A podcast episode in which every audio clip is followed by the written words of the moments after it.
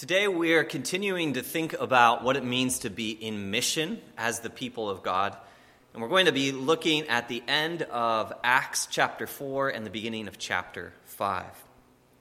As we get ready to do that, I want to give you my primary question right out of the gate. And that is how is the mission of God linked with our generosity? How is mission and generosity, how are those two things put together.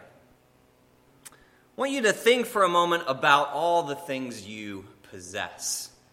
And, and that's more than just stuff, right? You have financial resources, you have intellectual resources, you have physical resources and abilities, you have relational possessions or resources that God has given you.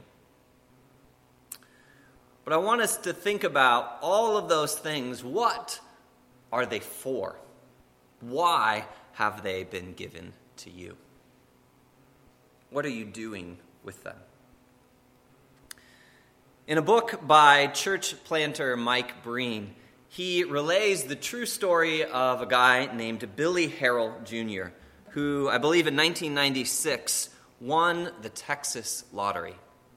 And prior to, to that, he had worked multiple jobs, had been struggling to kind of make ends meet in his life. But the jackpot that he won was $31 million. And so, with that money, he decided to quit his job at Home Depot. We're told that he gave sizable donations to his church and other charitable organizations. He began to buy gifts for his friends and family. But along with all that new money, there were new tensions introduced into old friendships.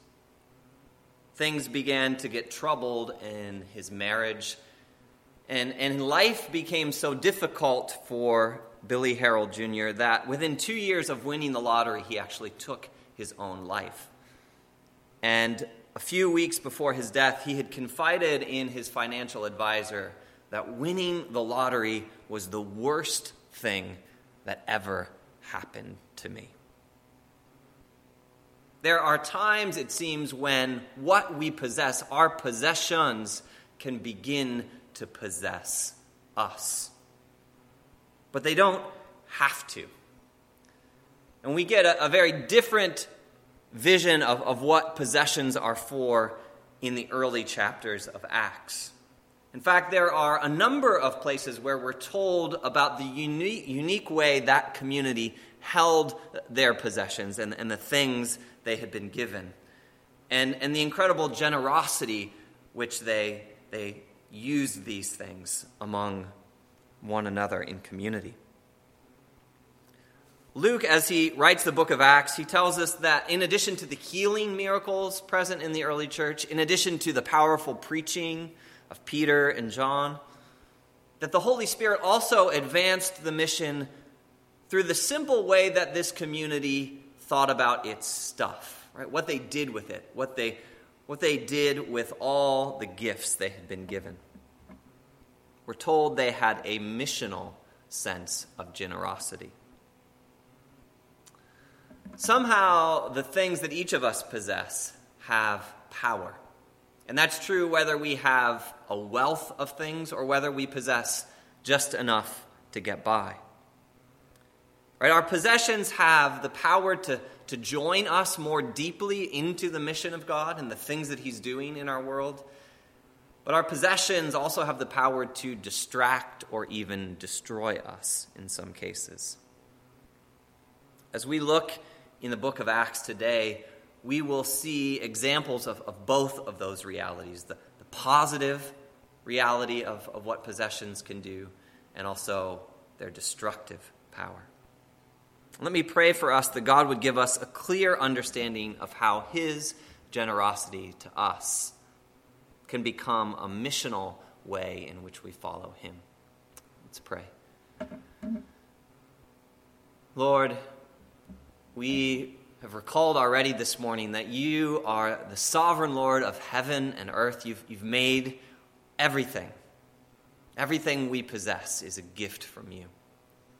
Lord, it's our desire that you would show us your graciousness, your kindness, your goodness, and you would teach us how to become like you in the way that we give, in the way that we use these possessions. Lord, may the words of my mouth now as I preach, may the meditations of all of our hearts be pleasing to you. In Jesus' name, amen. I'm going to read from Acts chapter 4, starting in verse 32. Now, all the believers were one in heart and mind. No one claimed that any of their possessions was their own, but they shared everything they had. With great power, the apostles continued to testify to the resurrection of the Lord Jesus. And God's grace was so powerfully at work in them all that there were no needy persons among them. For from time to time, those who owned land or houses sold them, brought the money from the sales, and put it at the apostles' feet. And it was distributed to anyone who had need. Joseph, a Levite from Cyprus, whom the apostles called Barnabas, which means son of encouragement, he sold a field he owned and brought the money and put it at the apostles' feet. The Chinese church has a phrase that's, that's often said in worship services. It's part of a familiar course within the Chinese church. And it goes like this Yesuli woman ijaren. Sometimes this will even be said when you enter someone's home for, for worship as part of a house church, especially if you're sharing a meal. And translated, it means, In Jesus, we are one family. They take that idea seriously. And I think verse 32 here captures the, the, same essence, the same concept, when it tells us that the church here in Jerusalem had become a family. It says the believers were one in heart and mind. And I think that, that oneness, that sense of, of being like a family, caused them to see what they had, the possessions they had, as belonging to all. Right? They began to share those with one another. Think about the way that most families treat their possessions. Typically, we're willing to go the extra mile to make sure people in our families have what they need, and maybe have even more than they need, have opportunities and things uh, that encourage them, that bless them. Right? Parents will, will go to great lengths. They'll set aside money over many years to, to buy special things for their kids, to put money in college funds so that they can have opportunities. Right? They'll, they'll save up to, to purchase things for their children or for their family members that they would never purchase for themselves. Right? There's a, a generosity there. And so when you're in a family, it's, it's rare for, for one person to insist that this is mine and this is yours. Right? When you're part of a, a family, ownership or possession is a, is a more fluid concept. Now, of course, that, that fluidity can be frustrating when you go into the kitchen in the evening to get a bowl of ice cream and to discover that you've unintentionally shared that ice cream with your children. There's nothing left. But that same fluidity, that same principle of, of generosity is helpful when you forget to pack a toothbrush on vacation and then you discover you have four other options available to you, thanks to your family. And I've probably just grossed everybody out. But, right, we, we learn to share things with one another. Think as Luke describes this early church in Jerusalem he increasingly wants us to see that they thought of one another as a, as a household, as a family of God's people growing together.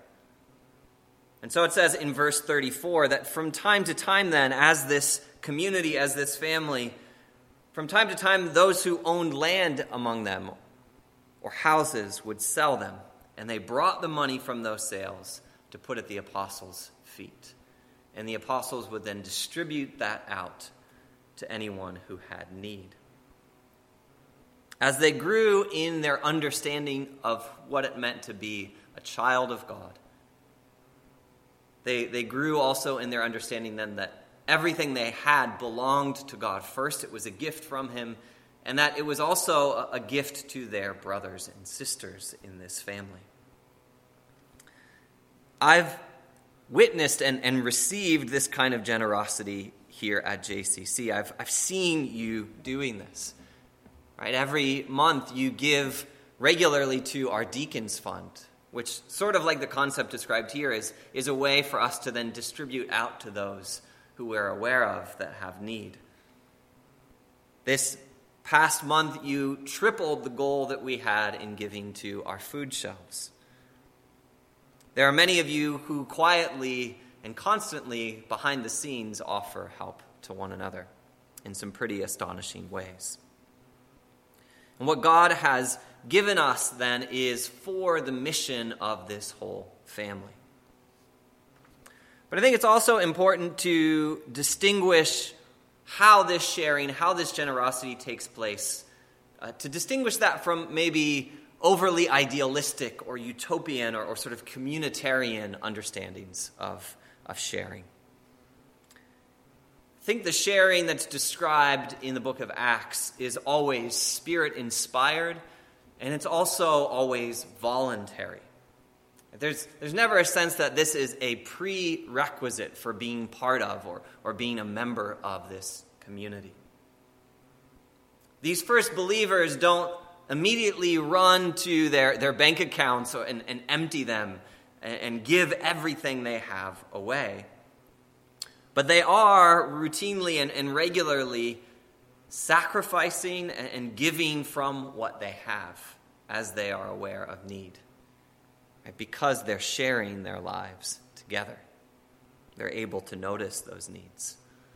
And so in verse 33, we're told that God's grace was so powerfully at work among them that all who had need were, were taken care of. It's the grace of God, Acts says, that was at work among them. Right? Rarely does, does setting expectations or rules or sort of numbers about giving, rarely does that lead to real generosity. But when we exercise grace, right, a community can be transformed to be generous. The word grace literally means gift, right? It's, it's the recognition that, that all we have is a gift from God, that God is constantly blessing, constantly giving to, constantly filling up the people that He loves. And so I want to challenge you then to think about generosity in that way as an expression, as a participation in the grace of God. I want you to think about your own giving as, as a way to sort of be like your Heavenly Father, right? To enter into the joy of, of sharing what we have graciously been given. Verse 36 at the end of this chapter introduce us, introduces us to one of the first grace filled acts of generosity in that community. And as we're introduced to this, this act of generosity, we're also introduced to a person for the first time who will become a, a key player in the book of Acts, a pioneer for the mission of that early church. And it's a man named Joseph. Incidentally, we're told that Joseph is a Levite. And, and maybe that's just a throwaway comment, but I think it's, it's maybe helpful to think about how, if you go back in Scripture, the Levites were the tribe, the one tribe out of 12 that were the priestly people. They're also the people who had very little. They had very little in the way of land or possessions because they were intentionally called by God to depend on the generosity of others for their well being.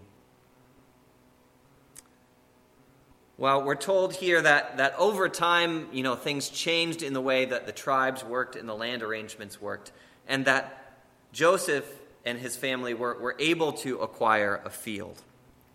And Joseph certainly could have held tightly to that possession. He could have kept it back for himself.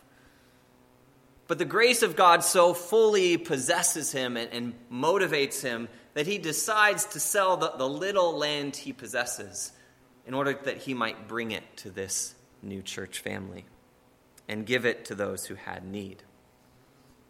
And that act of generosity is such a blessing that the apostles slap Joseph with a nickname. They call him Bar Nabas, literally son of encouragement.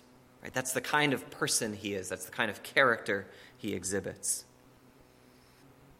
And I think it is Barnabas's open-handedness with what he has that makes him available for the mission of God in other ways too.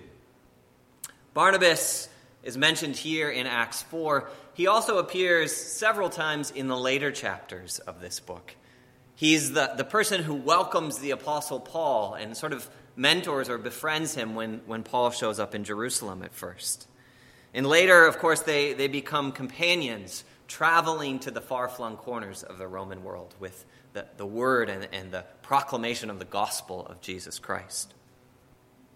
I think maybe then Luke is, is hinting that the roots of this, this missionary or missional lifestyle of Barnabas begin in, in this posture of generosity, right? Of offering everything he has to God, recognizing that whether it's his land or his time or the plans he has for the future, that all of these things are, are things that the Spirit could, could guide and direct and lead him in that they could be released to bless others in the mission of God.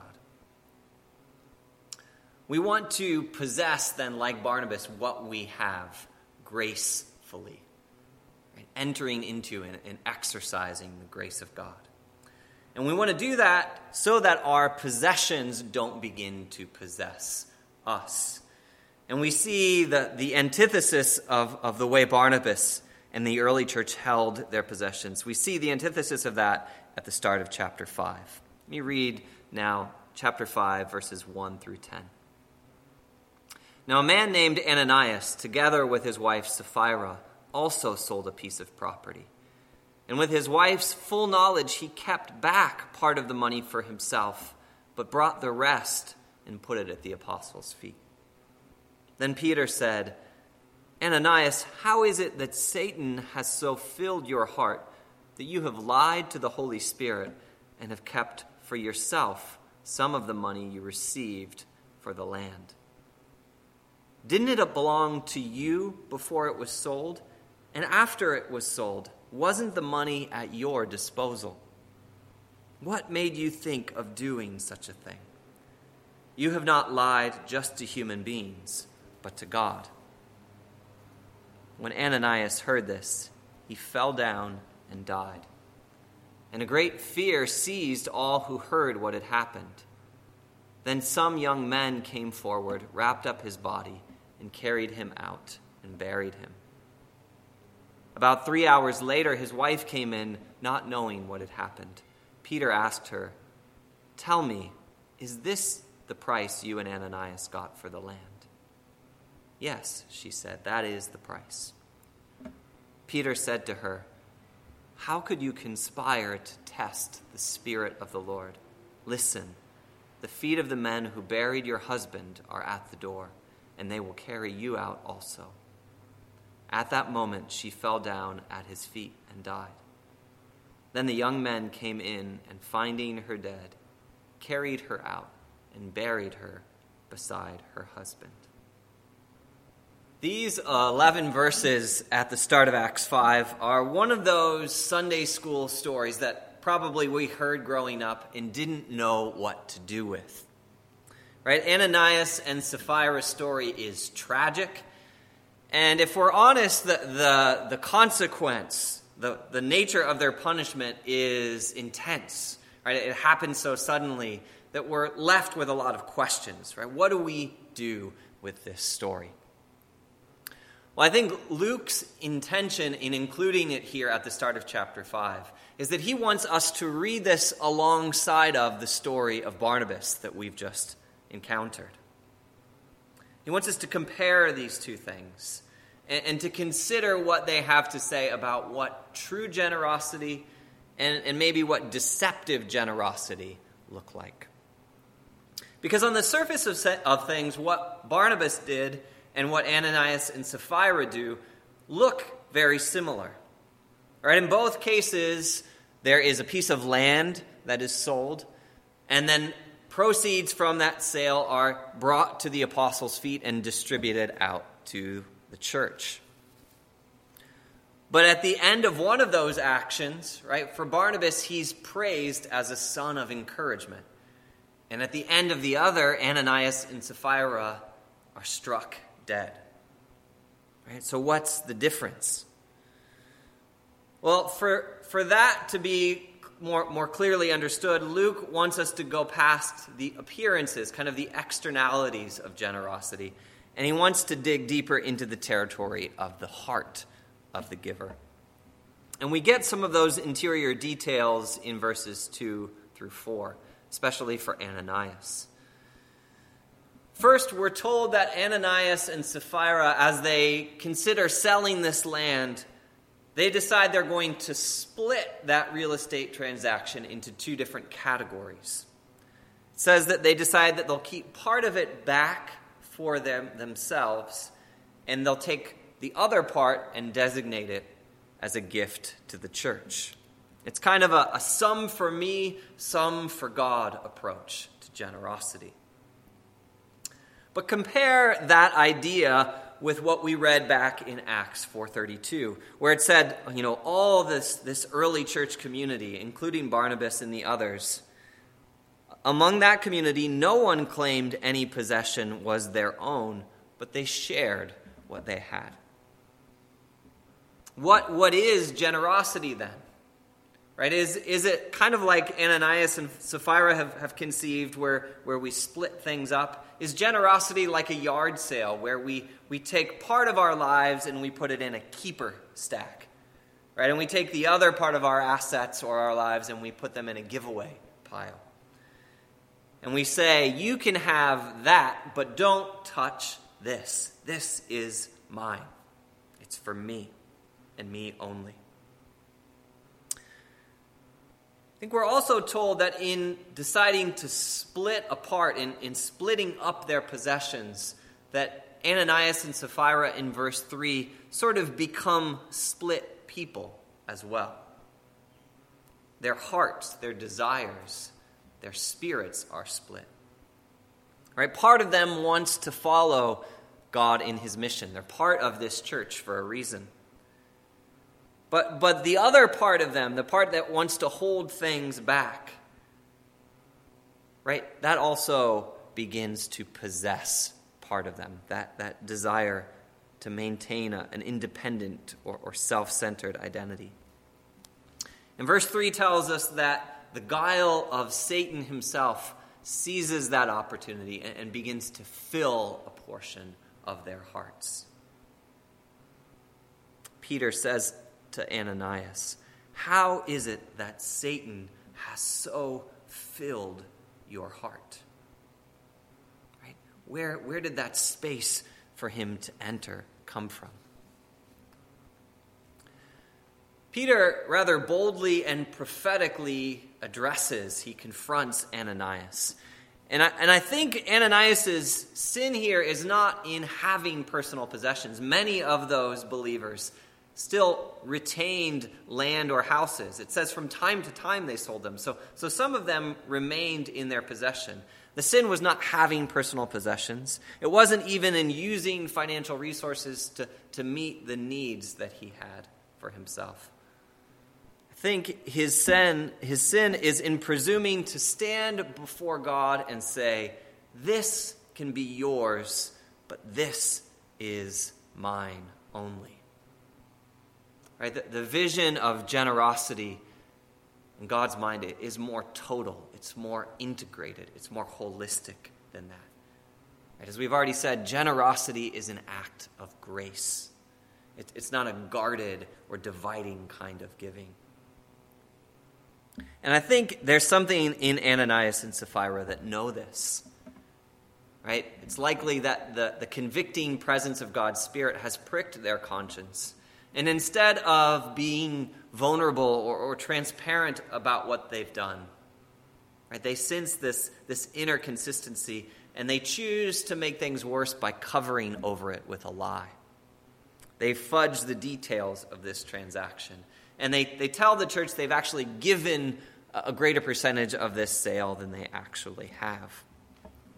So Peter says in verse 4 You've not only lied to your church family, but you have lied to God Himself. That deceit is, is antithetical to, to the mission, to the, the community that's being established in this early church. Right? Everything we have has come from God. Everything we have is meant to, to go back out to Him and to His purposes through us. And so, for reasons that, that we can't fully discern in the wisdom of God, God chooses to rather abruptly interrupt Ananias and Sapphira's sense of, of independence here. And he chooses to shorten the number of their days. It says that both of them are instantly struck dead. And so now what they have held back perishes, and they lose the opportunity to, to participate, to follow God in his mission with it. Right? That's not where you and I want to go together. That's not a, an authentic or, or, or life giving approach to generosity. Some for me, some for God. Right? We want to, to bring all of what we have to Him. So I want to conclude by just giving you a, a, really simple exercise or application you might try this week. Uh, in a book that I mentioned earlier by Mike Breen, it's called Oikonomics, which is the word for household in Greek. Right? How we use the things that God has, has placed in our families and households. He, he talks about having five different areas of capital in our lives.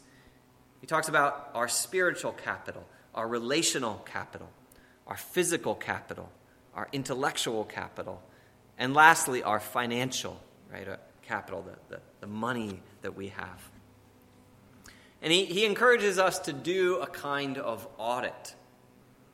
Right? First, take inventory. Where do you have gifts? Where, where has God graciously given you things in each of those five areas?